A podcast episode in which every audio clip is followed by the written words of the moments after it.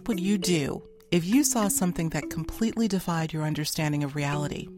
Would you embrace it, be fearful of it, or dismiss it altogether? As much as we may like to confine our experience of reality into a nice, neat little package, there are occasions in which we simply can't. And maybe we'll ask, what is really going on? Well, if there's anyone who can break down all of the possible explanations of the weirdness of reality, it's Cynthia Sue Larson. Called the quantum optimist, Cynthia lends the perfect blend of scientific discovery with an imaginative and lucid insight that says all things are possible. With what you're about to hear, you may want to reconsider what reality is truly all about. I am so delighted to welcome back one of this show's favorite guests and one of our newest regular contributors for higherjourneys.com. That's the quantum optimist herself, Cynthia Sue Larson. Cynthia, thanks so much for coming on the show at such short notice. Oh, How are you? How's everything great. going? Good. Well, I just had that great conference last week, but I'm still, as I say, coming, you know, off the high from that. But it was fantastic. Foundationsofmind.org and Uh-huh. wonderful conference with Henry Stapp. Lots of great consciousness researchers, uh, fields from many different disciplines. Excellent. Yeah, I know you were busy. Now, did you speak at this or were you part of the organizing committee or both? Both, yes. I was part of the organizing committee and I spoke at this conference as well. I was speaking about complexity science and the way that it intersects with some of the quantum phenomena that we observe. Well, we're certainly going to be interjecting your your quantum perspective on uh, the, what we're going to be talking about today. So I want to get right into that. And I, I knew you'd be the, the go to person, Cynthia, on this because I'm we're going to talk about a couple of stories. Uh, and and let's let's get into that. You and I, you and I uh, spoke yesterday. We had, albeit a brief, but as always, a deep and intriguing discussion uh, about a subject that I'm going to dub anomalies of reality. Now, as I was listening recently to one fascinating account, which the audience is going to hear shortly, I have to tell you, this is one of the most bizarre stories I think I've ever heard in all my years of fringe research. And it's a story told by none other than Jordan Maxwell. Many of you know that name. He's one of the, the top fringe researchers, I think, on the planet. After I heard this brief story, I began to think about other such reality bending scenarios that I'd heard, particularly recently. And so another one of them, which the audience will hear as well, comes from a recent interview I did with author and motivational speaker Diane Bischoff James. But before we let the audience listen into these original accounts, I want you to set up, Cynthia, the framework for this discussion. I mean, we're talking about events and experiences that just don't fit within the so called normal confines of reality. What we're talking about is essentially a plastic or malleable reality, a fluid reality. Give us, if you would, a general overview of how reality can be so flexible and literally defy the rules of what we call classical physics. And then we're going to get into the accounts themselves. Right. Well, one important aspect to keep in mind is that through the history of humanity, there have been those called shaman and those involved with seeing other aspects of reality, what you might call the true nature of reality. And others have called it, such as Henri Corbin, called it the mm-hmm. imaginal realm. Mm-hmm. And so when you get into that area, that's what I'd like people to keep in mind that sometimes we can see into that imaginal realm. We can see what you might call the the operational aspects of that are sort of the behind the scenes working of reality itself. Mm-hmm. Okay, the, interesting that you you brought up Henri Corbin. I, I am familiar with his work in the Imaginal, and I, you know, as I was uh, sort of pondering what we're going to be hearing shortly, I, I I don't know that I thought of. oh, Well, I, I don't want to talk too tip my hat too much because I want the audience to hear it. But imaginal realm that that's something that I definitely would like to bring into the discussion because I hadn't thought about it uh, in that regard as I was listening to these accounts. So let's get right into this first account. As mentioned. This is a story that was recently told by uh, alternative researcher Jordan Max- Maxwell during an interview he did just last month in April on uh, the Sage of Quay radio show. In fact, uh, I'm going to put a link to the interview so you can listen to this great episode in its entirety. But for now, take a listen to this short account that Jordan describes as it was told to him by someone who witnessed what I'm going to call a delayed impact. Let's listen in. I got a friend who was uh, working for uh, I don't know the sheriff's department, police department, forgot exactly what it was. It, was working for the state and law enforcement, but he was telling me, and I don't know where it happened. This, this was a story quite a while back, but he said that he was standing uh, uh, by this big high rise on the street, and some guy was up on the roof working on this high rise, maybe you know maybe 30 stories high, and fell off. And he said, I, I, I didn't know he fell off. I'm just standing there. And he said, when the guy hit the concrete right there near me, I happened to be facing where he hit. And he said, when he hit the concrete from falling 30 stories up, he bounced about eight foot off the concrete. Once he hit it, he bounced up. And then when he was coming down after bouncing, he collapsed on his feet. I mean, he stood on his feet and he took off his gloves and said, damn it, something to that effect, damn it, and uh, took off his gloves and then instantly collapsed into a pool of blood. But for a moment, he took off his gloves, realized what had happened, and said, damn it, and then completely collapsed into bones and, and, and, and blood uh, as you, you can imagine, you thought that's what would have happened immediately. No, it didn't happen immediately. Yeah. For a second or two, he was still together, knew what he had done, took off his gloves and said, I'll be damned, something like that, and then collapsed into a blood blister on the on the sidewalk. I mean, that's strange stuff. Wow bizarre indeed, strange indeed. You know, you and I spoke a little bit about this specific account just yesterday, and you made some very interesting assessments about how something like this could be possible in a plastic or flexible reality. Cynthia, give me your weigh in on this, and then I'd like to throw a couple of theories out to you that maybe you could shed some light on as well. Okay. Well, the first thing to keep in mind is this is obviously an out of the ordinary experience uh, mm. in the sense that most of us at least I, I think, have not experienced anything like it, mm. uh, myself included. And I've seen a lot of weird things, but this um, is way past the level of anything I've personally witnessed. Having said that, it's it it does seem to me to be representative of, as I said before the clip played, this this sense that sometimes we can get a glimpse, the observer, whoever it is that witnessed that horrific experience because um, it, it's pretty grisly ending. But for a moment there, um, where the the bounce occurred, and mm-hmm. then landing on the feet, and then just having a few words to say, it seems like reading into um, a hope or an expectation, or maybe a dream or a feeling that that person might be wanting to, to do. You know, like as they're falling, they might wish, like, I wish I could bounce like a ball. Hmm. I wish I could land on my feet and then this is what I'd be saying, you know, those four letter, you know, expletive deleted remarks, but that's certainly called for in the circumstances. like, yeah, to say the least. yeah, it's pretty upsetting. So it is. It is. So in a sense, it seems like the witness is observing uh, what you might call the mental state of the person who's experiencing the fall, and who mm. who would wish that they could bounce, wish they could land on their feet, wish they could say something. But then it's like everything collapsed to what collective consensus reality would call for in such an experience. Mm-hmm. And so a case could be made that if our consensus reality could include such things as um, you know, weightlessness as people flying through the air, anti gravity kind of things, then we could have it. And, you know, up until the time that we can consider such things real, um, then if you fall from a building, then there's not going to be any such solution at hand, would be the expectation. Mm-hmm. Well, it's interesting that you focus on the witness's perspective because that, that was the probably the first thing that I pondered as I listened to this.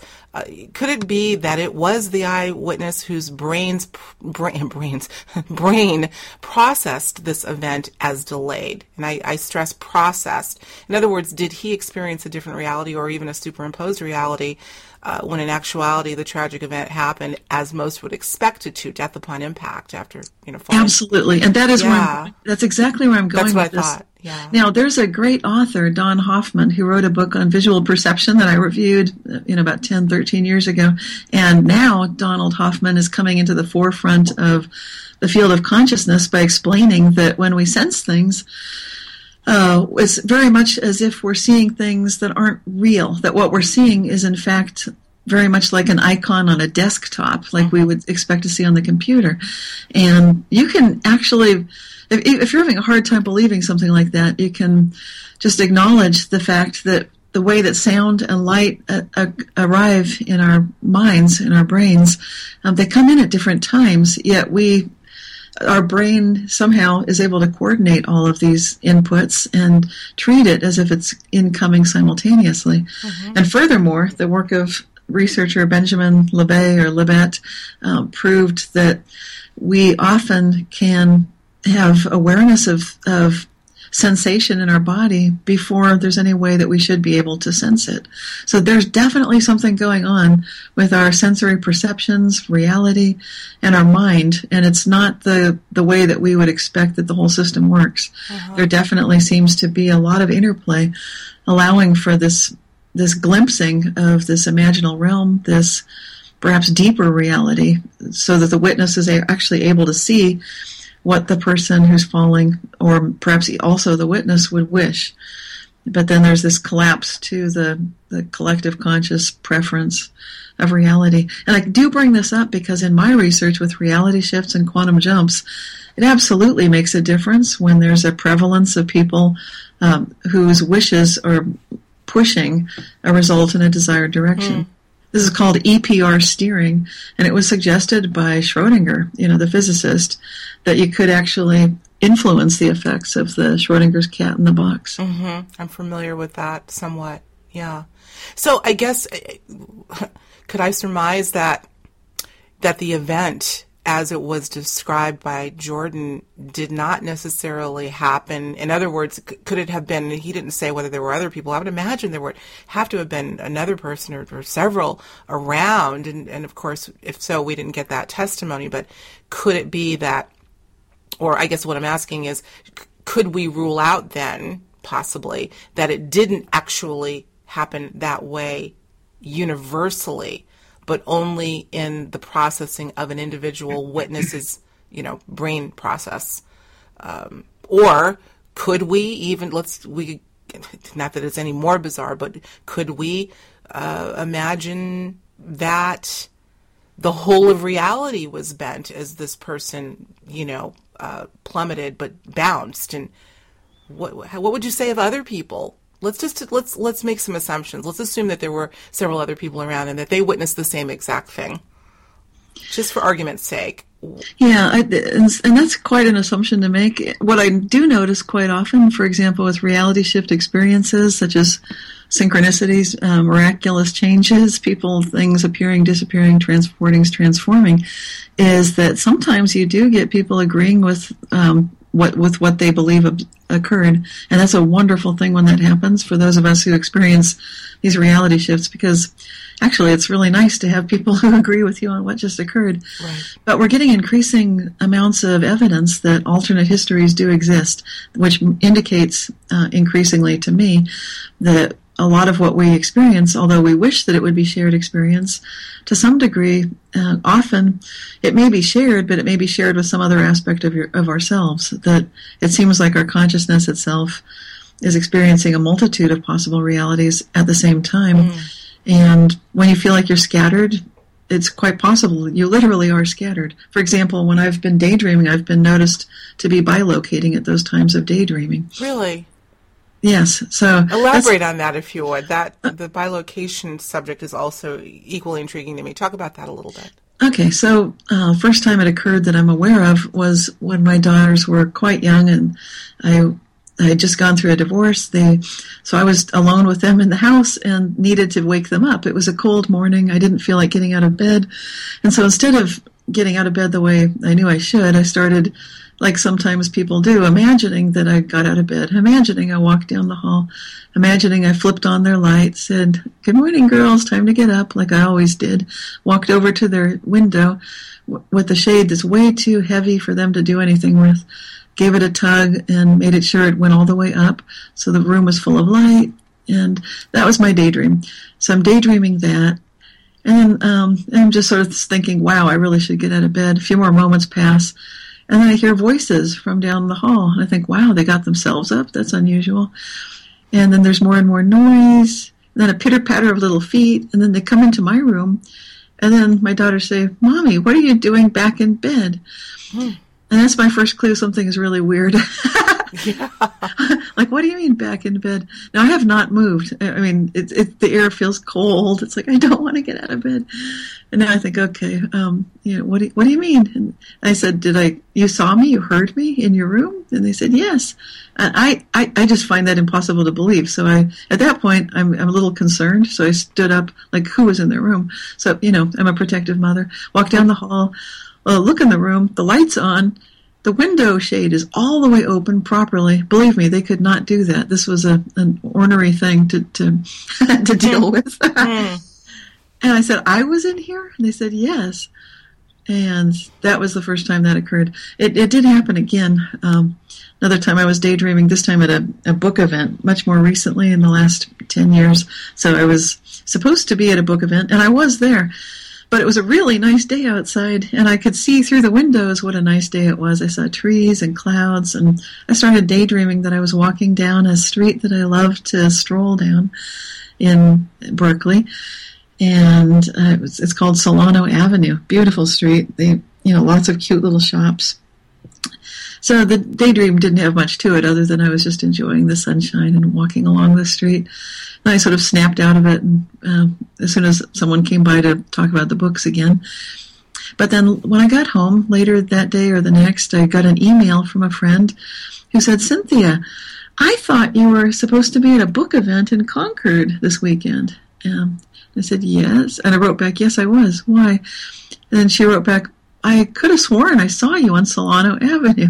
Oh and I wrote back, what time was this? it was exactly the same time. That you were having the daydream. Yes. Wow. Well, you know, I say wow. All of these things uh, fall in the wow factor, the wow category. But now we're getting into you know, as we talk about bilocation. Uh, and by the way, everyone, these are all what we would consider anomalies of reality. Uh, the the idea of bilocation, you don't hear it talked about too much. Uh, those of us in in the field uh, certainly have heard some accounts of it, but but when you think of particularly the two stories that you just shared, you also can't help but think of uh, out of body experience, and and could that have been somehow incorporated into uh, your your experiences? Were you perhaps, I mean, we could talk about teleportation. I mean, there's so many other little um, factors that come into play when you're when you're talking about this sort of thing. Could you have literally left your body while you were in your bed, talking about your daughters and going into the room and waking them up and pulling the shade up, and they're seeing you? You know, it was uh, Robert Monroe, I believe, that spoke about uh, at great length uh, in in his work in out of body travel that how how he was able to affect other people's uh, perception and, and they could see him as he was going about doing whatever whether he was coming into their home or whatever. So all of these things have to be taken into account. Um, let's throw the imaginal realm in there oh, Andre yes. Corbin.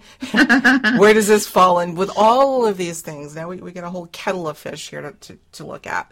Well, with this field of consciousness, I, it really does, to me, tie in closely with what we're noticing with quantum phenomena. And I, I do bring that up because I'm not claiming to have found the quantum paradigm, which is like the holy grail for physics. When they find that, then they will probably also have the theory of everything, where you can tie together, you know, the the large scale ph- phenomena and, and, and principles and forces operating in the cosmos with the very very small. But we don't quite have it yet. What we do have is mathemat- mathematical equations that work quite well, well enough that we can create nuclear power plants, nuclear weaponry, and we think we know what we're doing. That was fine, but we're about to move into quantum computers and at that point, we actually do need to know what the logic is. And it, I mean, that would serve us best if we could figure that out so that we understand what we're creating when we create artificial intelligence with quantum computers. Uh, because it would be nice to, to be able to control that to some degree or to have some degree of security on such a system and to know what the interaction with consciousness actually is. Those things we don't have quite pinned down just yet. So we've got theories and we've got various interpretations, such as the holographic interpretation. Right. that David Bohm came up with. That's yeah, I love right. that one. I love I love that. Yeah, because that shows that everything is all as one.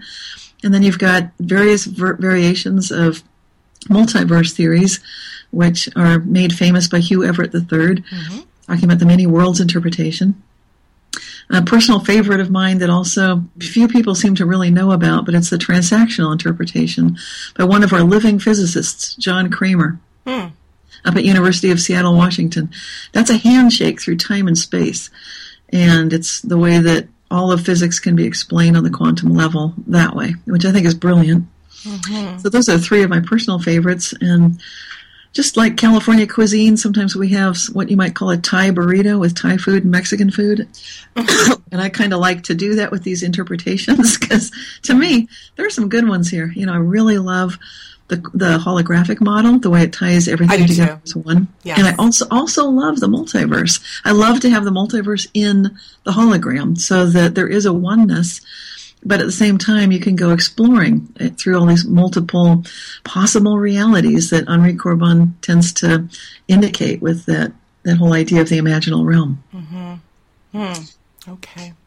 I'm, I'm thinking of these these interpretations and how, again, going back to our first story, they might um, offer some uh, framework for how such a thing could occur, e- even if it were just in the uh, in the brain of the eyewitness or in the eye of the witness, I should say.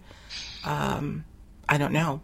What What do you think? I mean, are we talking about some what what type of a quantum theory would it might make this possible if we haven't talked And again, already. yeah, I'll have to be honest with you and say that currently there isn't really a set way to tie consciousness in with quantum physics other than, I mean, some people try, and you've got the Penrose Hameroff model of you know, the orchestrated or theory, which is um, microtubules in the brain.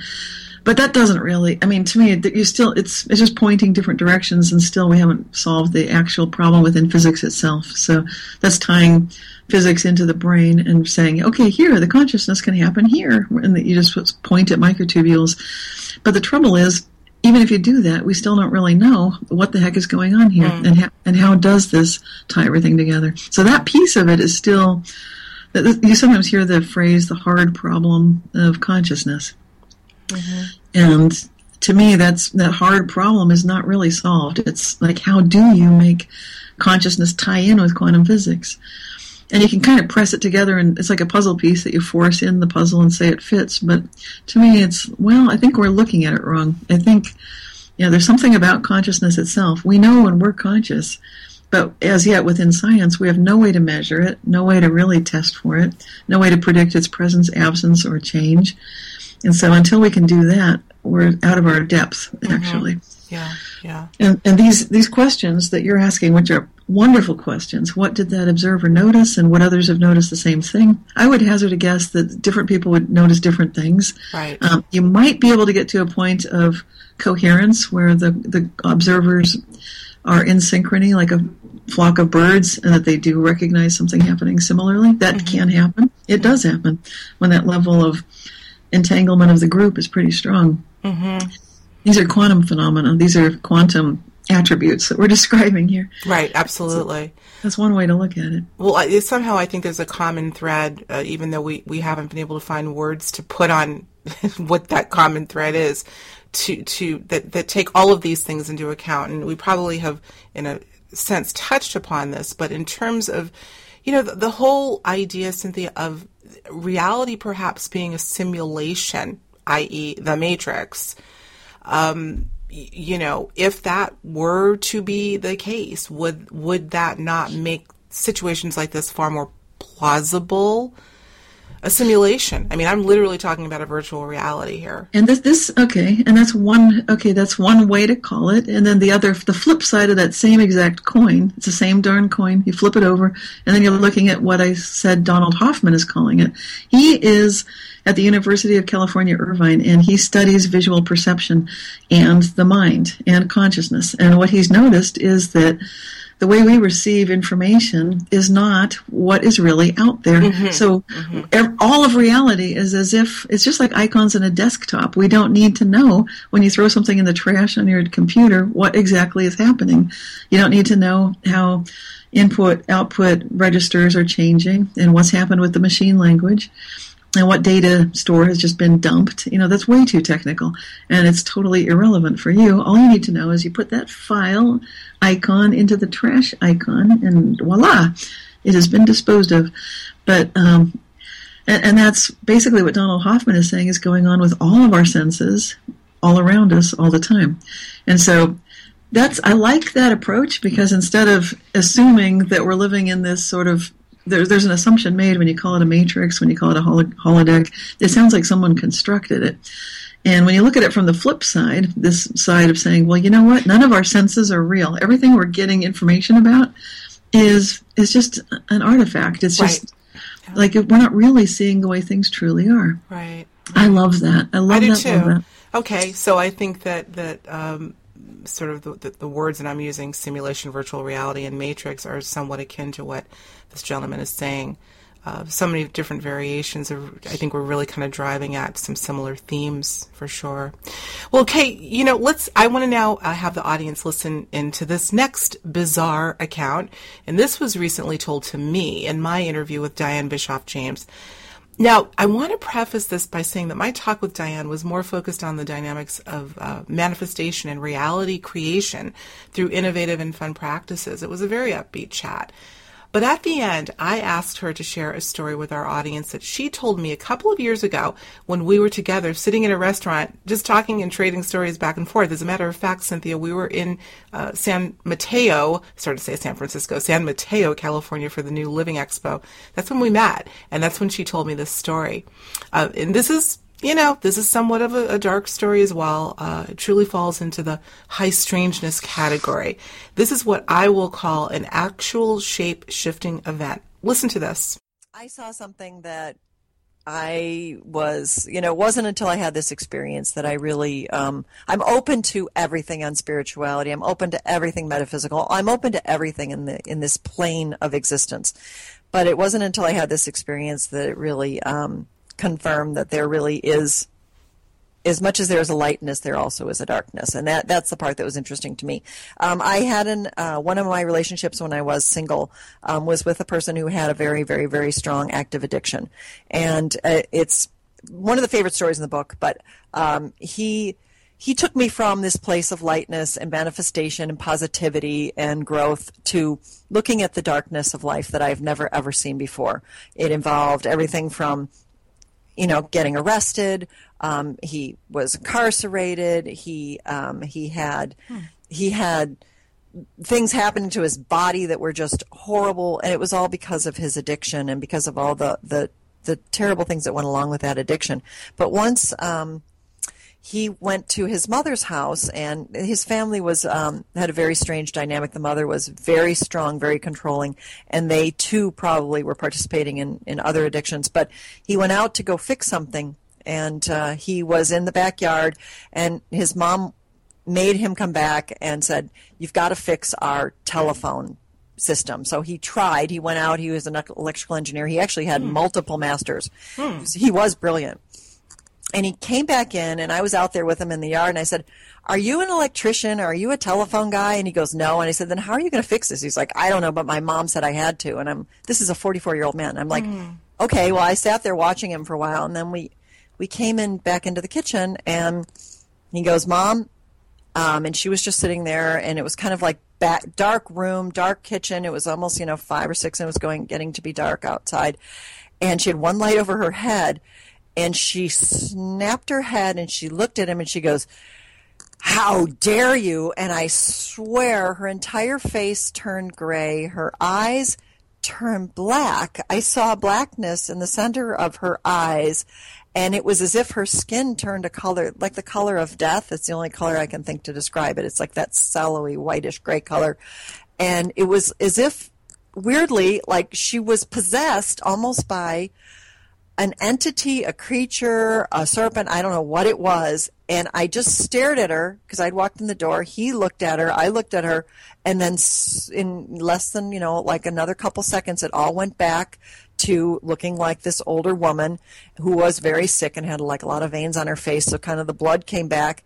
And I, I just stood there in the doorway and I thought, I think I've just seen something that's not of this world. Okay, there you go. Now, um, the idea of shape shifting uh, may not be too unfamiliar to many in the audience as we've discussed subjects like uh, the ET influence and more specifically the reptilian influence in the past. So this is, I don't think, completely foreign to a lot of folks listening. Uh, but certainly, uh, and, and, I should say, certainly the subject has been discussed in many fringe and alternative circles, but it's still somewhat unsettling and perplexing. And I'd love to get your weigh in on how you think something like this, an individual shifting their appearance right before your very eyes, could happen. How is this so? Are we talking about something similar here? Yes, and again, I, it's, uh, it's very similar to what I said on the last one as well. This uh, is a different situation entirely, but again, here we've got shapeshifting, and this is the realm of what shamans have spoken about for millennia. Again, and if you read a book such as The World is As You Dream It by John Perkins, you actually can read about similar, well, not exactly similar, but um, you can read about experiences of shapeshifting in that book where he actually um, went through customs with things that he should have been contraband as you're going through an airport. And conveniently, those things that were in, totally inappropriate in an airport. I think it might have been arrows or something, transformed into something innocuous. Once he'd cleared security, then it transformed back. So hmm. that was a modern day example of shape shifting. But the sort of thing that, that happened here, uh, again, it sounds like more like the X Files or something. It sure like, does. what yeah. is this? Yeah. Very, very creepy. Uh, so, um, and it, but but I, the other thing that I'd say that's reminiscent of the first clip you played, again, we're looking at what I would call the imaginal realm and seeing into a deeper underlying reality. And I, I, I hesitate to say anything negative about that. Unfortunately, yeah, it's a really terrible thing what happened with that whole family, and I, my heart goes out to them. And mm. dealing with substance abuse is nothing um, to laugh at. And, you know, there, for the grace of God, go any of us, actually. That's right. That's right. But, uh, but obviously, uh, there something was going on, and I don't know what that was exactly. But when when Diane's sensing, like, wow, you know, the the eyes changed. There was this change in the skin. Gives me the oh my gosh, my hairs are standing on end. You know, yeah. just thinking about it again, it's like, oh gosh. Yeah, it's a little creepy, and yeah, Very not creepy. not as uncommon as we might think. You know, right, so. right. So when you when you recognize that what Diane might have been seeing was the other uh, this inner aspect, if you will, of perhaps that the mental place that this woman was coming from, or what you might say was running the show. You know, the consciousness that was directing that that woman's um, speech and words and attitude and demeanor and energy and everything. Mm-hmm. And so, what Diane's actually seeing is kind of like the operator running the puppet behind the scene. You know, it's like that mm. is that's the real spirit at work here. Okay. Yeah. Well, I, I, this story, is, as bizarre as it is, again, may seem to be a little bit more familiar, even from a from a, a, a, cult fiction standpoint. I mean, you think of The Exorcist and the the classic possession, if you can use those two words together. Again, not funny at all, but uh, you, you, do think of the, the the famous movie The Exorcist, in which uh, Linda Blair plays the, the the possessed young girl, and again, you see a physical shift in her um, her her eyes, her expression, and of course her voice. So um, I guess you could, if you wanted to, if you had to put it in a bucket, put it into a more classical uh, possession um, or possession phenomenon. But you know, here's a point I want to make, and I want to get your weigh in on this. Um, I have heard quite a few stories that broadly fall into this area of what we would call shape shifting, particularly um, when they're described and similar to the way Diana's described them. And you know, Cynthia, it seems that emotion plays a very curious role in these sort of physical transformations. I've heard of this before. In fact, in my interview recently with ET researcher Barbara Lamb, she spoke of a similar situation where one of the hybrids and the ET hybrids that she interviewed uh, in her book she co-wrote, Meet the Hybrids. Uh, she talks about um, one of the hybrids witnessing another so-called hybrid shifting their appearance into a reptilian form. And this, by the way, wasn't brought up in a negative sense. It was just seeing this transformation with this other person's eyes clearly. What would you do if the beloved pet you had to put down only months ago suddenly showed up at your doorstep? Or you had a dream that your animal companion told you they would be returning to you. Hi, I'm Alexis Brooks, and after having my own amazing animal return experience, I've put together a compelling presentation called The Evidence for Animal Reincarnation Clues, Characteristics, Confirmation that include miraculous stories just like mine that happen to real people just like you. You'll hear powerful accounts of animals returning to their owners after they've died. You'll find out if you can actually encourage your lost pet to return to you and ways to learn whether they already have. Take a deep dive into the historical beliefs around reincarnation. Learn about synchronicity, intuition, and even dreams and how they all factor into this miraculous phenomenon. To learn more about this unique presentation and to purchase your copy, visit higherjourneys.com forward slash animal reincarnation. That's higherjourneys.com forward slash animal reincarnation. And maybe you too will witness the return of your animal friend that you've been so longing to see. You're listening to Higher Journeys Radio with Alexis Brooks. And now, back to our program. I think you're making a very valid point about the you know the different ways that this is viewed and shapeshifting is perfectly appropriate i didn't mean to say that this was definitely a case of um, you know exorcism um, need to call in the exorcist yeah but in some cases it might I, you know I, yeah. I, think we're just talking about the pheno- the phenomenon broadly that Broad, that that yeah. the that it's possible that we live in this plastic reality that will allow for such things to happen but again the emotion point that's the thing that I've always found quite interesting. I mean, let's look at um, certain religious practices, you know, and I, I recall as a child uh, attending, we never belonged to the say the Pentecostal or some of the really, really uh, d- devout sort of um, Baptist uh, denominations, religions, um, in which you will see an individual in church during service start to speak in tongues and it starts with heavy emotion. It ends with heavy emotion, but transformation takes place. And I always thought, hmm, why do I think that emotion plays some role in whatever the transformation is, whether you're moving into speaking in uh, this this language that no one's ever heard or physically changing your appearance. So somehow emotion seems to be a trigger I Absolutely, yeah. yeah and I notice it in terms of getting into what you what athletes would call a flow state, you know, and I think it may be similar for people who are speaking in tongues to get into that flow state where they get their analytical mind out of the way. And it feels like you're running on more pure spirit energy more pure you know just this sense of you know being alive. And then it feels uh, it can feel like a rush. So i think i think that's a commonality perhaps. Mm-hmm you know, between, you know, accessing that level of awareness. Right. And, and I, I, do some of that when I work with clients. I, I sometimes can get into a, well, I would prefer to go into a higher state of consciousness, which is what I like to do, to, to raise the level a bit rather than, you know, I, I, there's no need to go into the angry or uh, those kind of emotionals, energies that take, you know, form perhaps as what you might call a reptilian hybrid. Mm. But but what instead, what I'm preferring to access would be more of the angelic realms, and those are more easily accessed through love, through sense of joy, and you know what you might call higher emotions. But I, I think it's interesting that that if you saw that movie Inside Out that Disney put together, that was done on the work of a researcher uh, who has done a lot of work with facial microexpressions, and he's doing a project with the Dalai Lama that the Dalai Lama funded for three quarters of a million dollars to. Mm. To map the continents of emotion. There are five major ones, and it's a world peace project that he's doing. And Disney got wind of it and said, hey, those five emotions could be useful. And that's how they came up with the inside out characters, you know, basically showing anger and joy and fear and disgust and I think that was most of them, but you know, sadness. I think there we go. So when you get those those global emotions that really are global. They're not cultural. That was the original assumption that mm-hmm. there's some difference, but there isn't.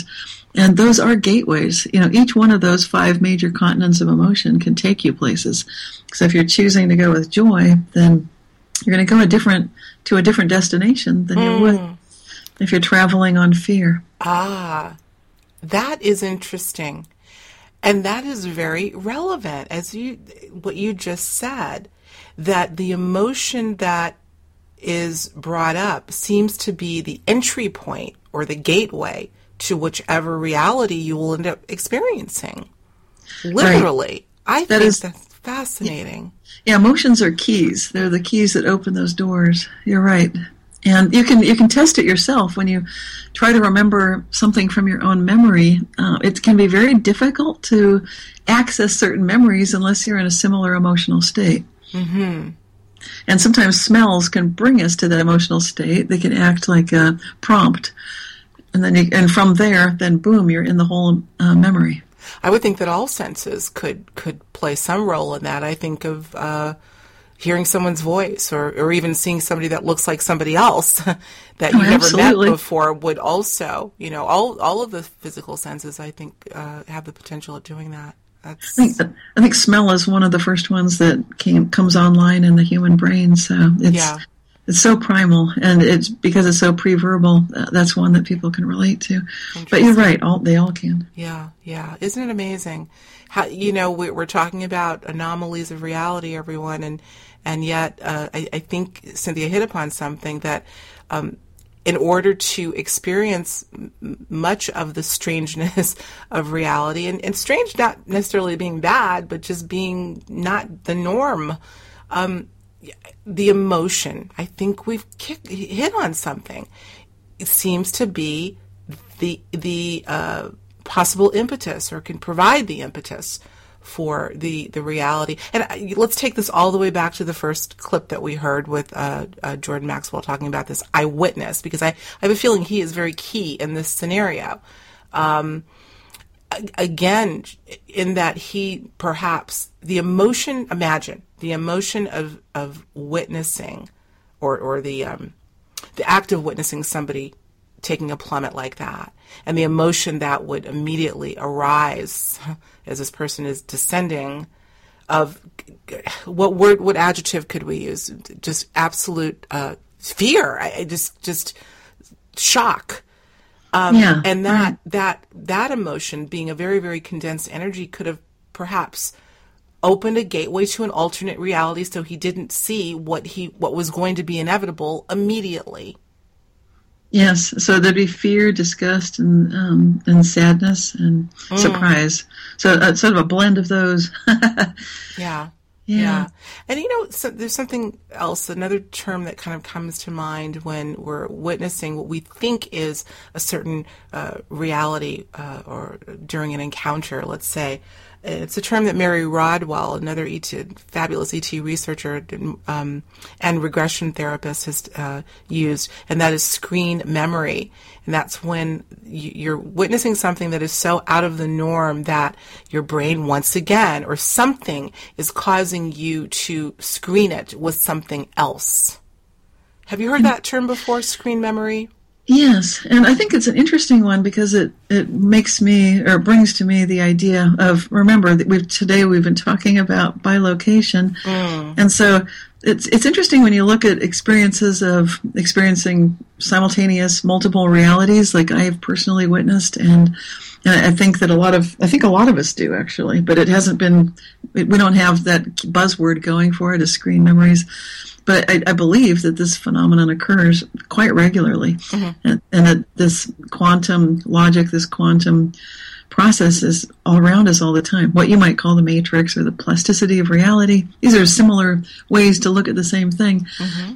And absolutely, yes, there's something going on for sure. When we have a screen memory, it's basically it's the brain's way or the mind's way of coping with the fact that we've got so many perhaps simultaneous concurrent realities that that would create a schizophrenic viewpoint, mm. and we know we know that's crazy. So therefore, we can't hold that many simultaneously. We shut some down, and this is what you would see in a computer processor. You know, when we I think when we start getting quantum artificial intelligence running, we'll be seeing exactly this very thing happening, where there will be a superposition of states attained. The computer, the, the artificial intelligence will be cognizant of many superpositional realities, and instead of holding all of them, it's going to be selecting one so it can interface with humans and talk about one outcome. Because, you know, right now humans are not yet aware that we too are probably experiencing more than one reality mm-hmm. at a mm-hmm. given time. Right, right. I think that is just a, that's just a, a what word would I use? Just phenomenal uh, possibility that we're constantly just uh, uh, what do I want to say? Just vacillating between one reality and another without our even realizing it. I, I think there's something very uh, uh, relatable to that. I can relate to that. Um, anyway, I don't know. My mind's going. I think I'm tra- traversing is the word I wanted to use. I think I'm traversing a few different realities at the moment. But before we're gonna we're gonna cut this a little bit shorter today. Uh, but before we close out, I want you. You and I talked offline, and I said, "Would you?" Now you've already shared a, quite the bizarre uh, bilocation story with us. But Cynthia, if you could share one other little bizarre or high strange account that you have witnessed, uh, I'd love for you to share it with us. Yeah, we did talk about one. I just want to make sure I'm picking one that you want the most. So no, we, what, what okay. are you feeling like you want to tell? Oh my gosh! yeah, for me it's such a oh, there's so many, and for me it's an almost daily occurrence. So, uh, which is nice because after 17 years of researching it, it's doesn't it's not so startling and almost um, terrifying at times. Now it seems more normal. Like, well, of course, you know. Hmm reality's plastic. Things move. This happens, of course. Right. But um, well, I think one that, that a lot of people contact me about a lot is um, bringing people back from the dead. Actually, it's one of the. You may think that's odd, but that's probably the. I get the largest number of emails related to that very topic because they've read um, about in my book Reality Shifts, where I describe an experience where my uh, previous roommate's cat, Ashes, that I'd gotten to know and love because I lived in the same apartment with my roommate Catherine for many years. And then when I moved across the street, I continued to see the, the cat Ashes because he would come across and visit um, in the backyard garden where I was renting um, a house across the street.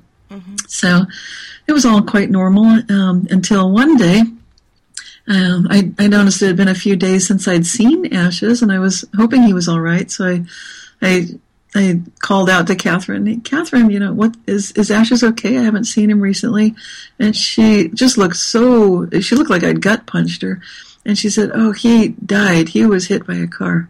Hmm. And I was devastated. You know, I was like, "Oh man, that's terrible," and I didn't think much more of it. Um, but then a little while later. I was in the back garden. Well, I mean, obviously, I would wish he hadn't died, and I hadn't seen him get hit by a car.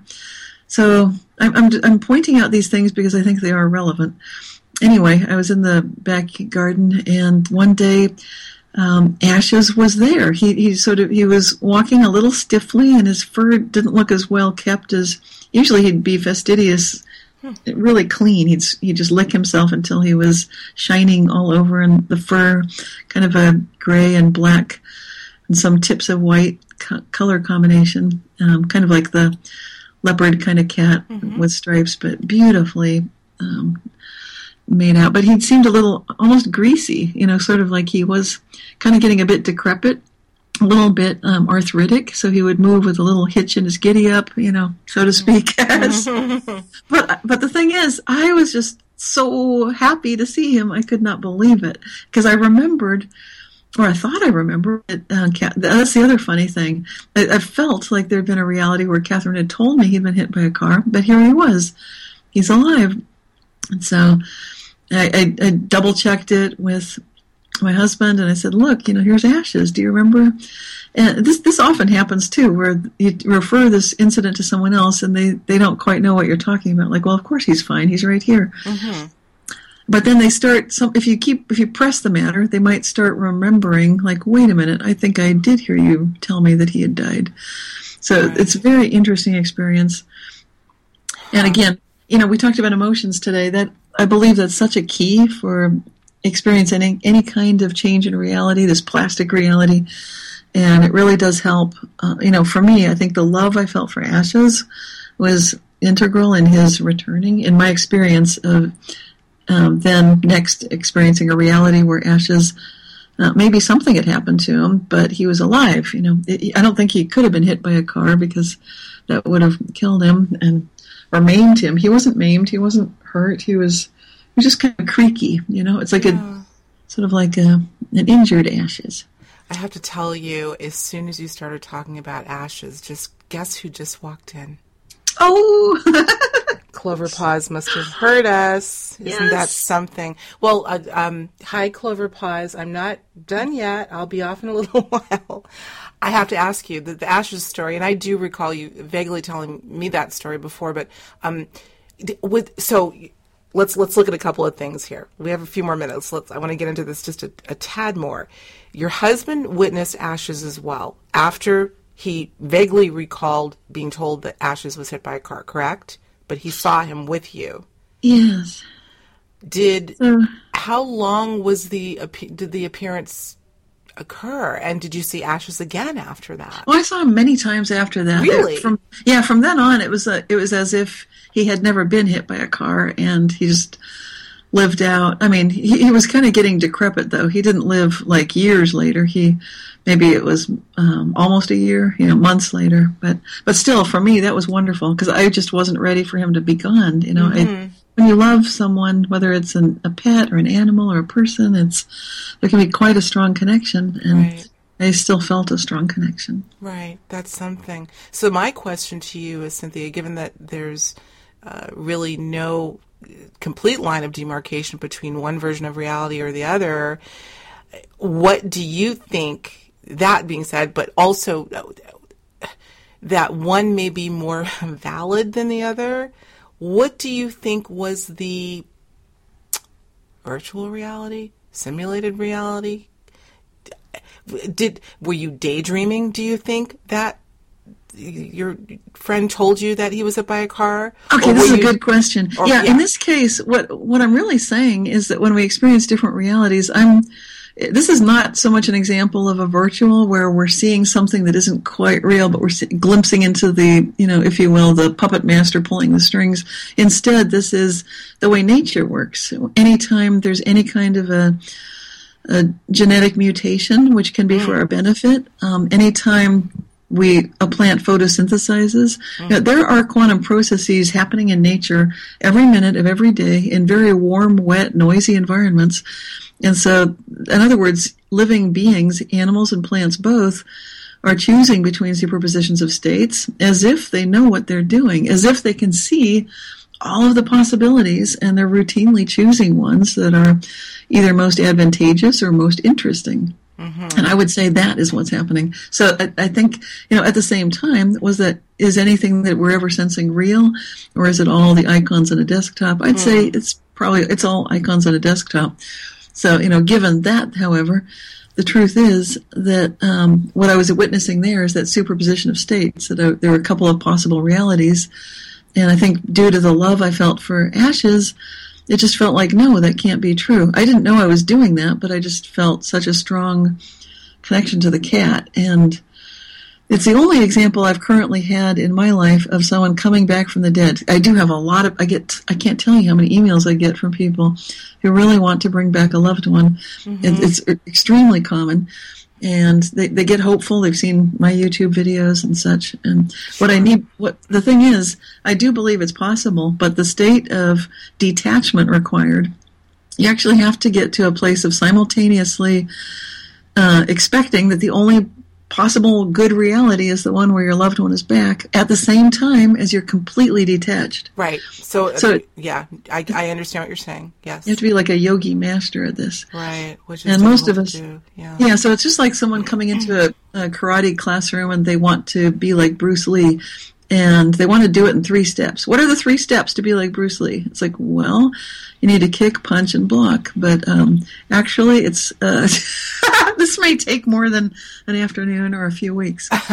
right. So, and that's kind of the state where we're in. The good news is people are realizing this can be possible, and so that means we can get meditation masters who can start bringing back the dead. Now, is that a good thing? I'd, I'd, say it's only good in the sense that it's the best for all concerned. You know, I'm not advocating black magic here. I'm just saying this is the way the world works, and mm-hmm. we're already doing it. Um, so we can become exceptional humans by learning to work with this plastic reality right. in more exceptional ways. And you know, and I think that's why I I wanted to have uh, this kind of conversation. I mean, you know, look, some of the topics that we bring up on Higher Journeys Radio can be a little I use probably overuse the word fringe, maybe even a little dark, but at the end of the day, Cynthia, what we're trying to do is show the breadth and scope of reality and how we are integral in uh, forming reality um, which is a, a, magnificent thing. So I hope that this conversation uh, has helped a little bit in that regard. Fascinating stories, both of them. So, well, listen, before we go, I want to let you all know again that Cynthia is now one of our expert contributors for Higher Journeys. You can check out Cynthia's articles by simply going to higherjourneys.com. And in fact, she just posted a great piece on, guess what? Alternate realities from a quantum perspective. As always, she gives great insight into this still very new and uncharted territory. So make sure you visit higherjourneys.com and read her latest entry. And also make sure you go to her home online, which is realityshifters.com. So between the two, I think we've got you covered on the anomalies of reality, alternate realities from the quantum optimist herself, Cynthia Sue Larson. Cynthia, thank you so much for, for joining us again on such short notice. And oh, thank you. It's such a pleasure to talk about all this with you. I love it. You know, we can we can do it a lot. We, we'll be doing it again soon, I'm sure. So so thanks again. I appreciate you. How good can it get? This is Cynthia's signature question and an inquiry into the depths of reality that clearly has no boundaries. With what you've just heard, I think it's fair to say that the reality that you think you know may just be a figment of your imagination. What we call real may be just the tip of the iceberg. I encourage you to look deeper as you consider these ideas, and I also encourage you to check out more of Cynthia's great research at our home online, higherjourneys.com, where you can find some great articles, news, and views on all things alternative. Thanks as always for tuning in to Higher Journeys Radio. Until next time, I'm your host, Alexis Brooks.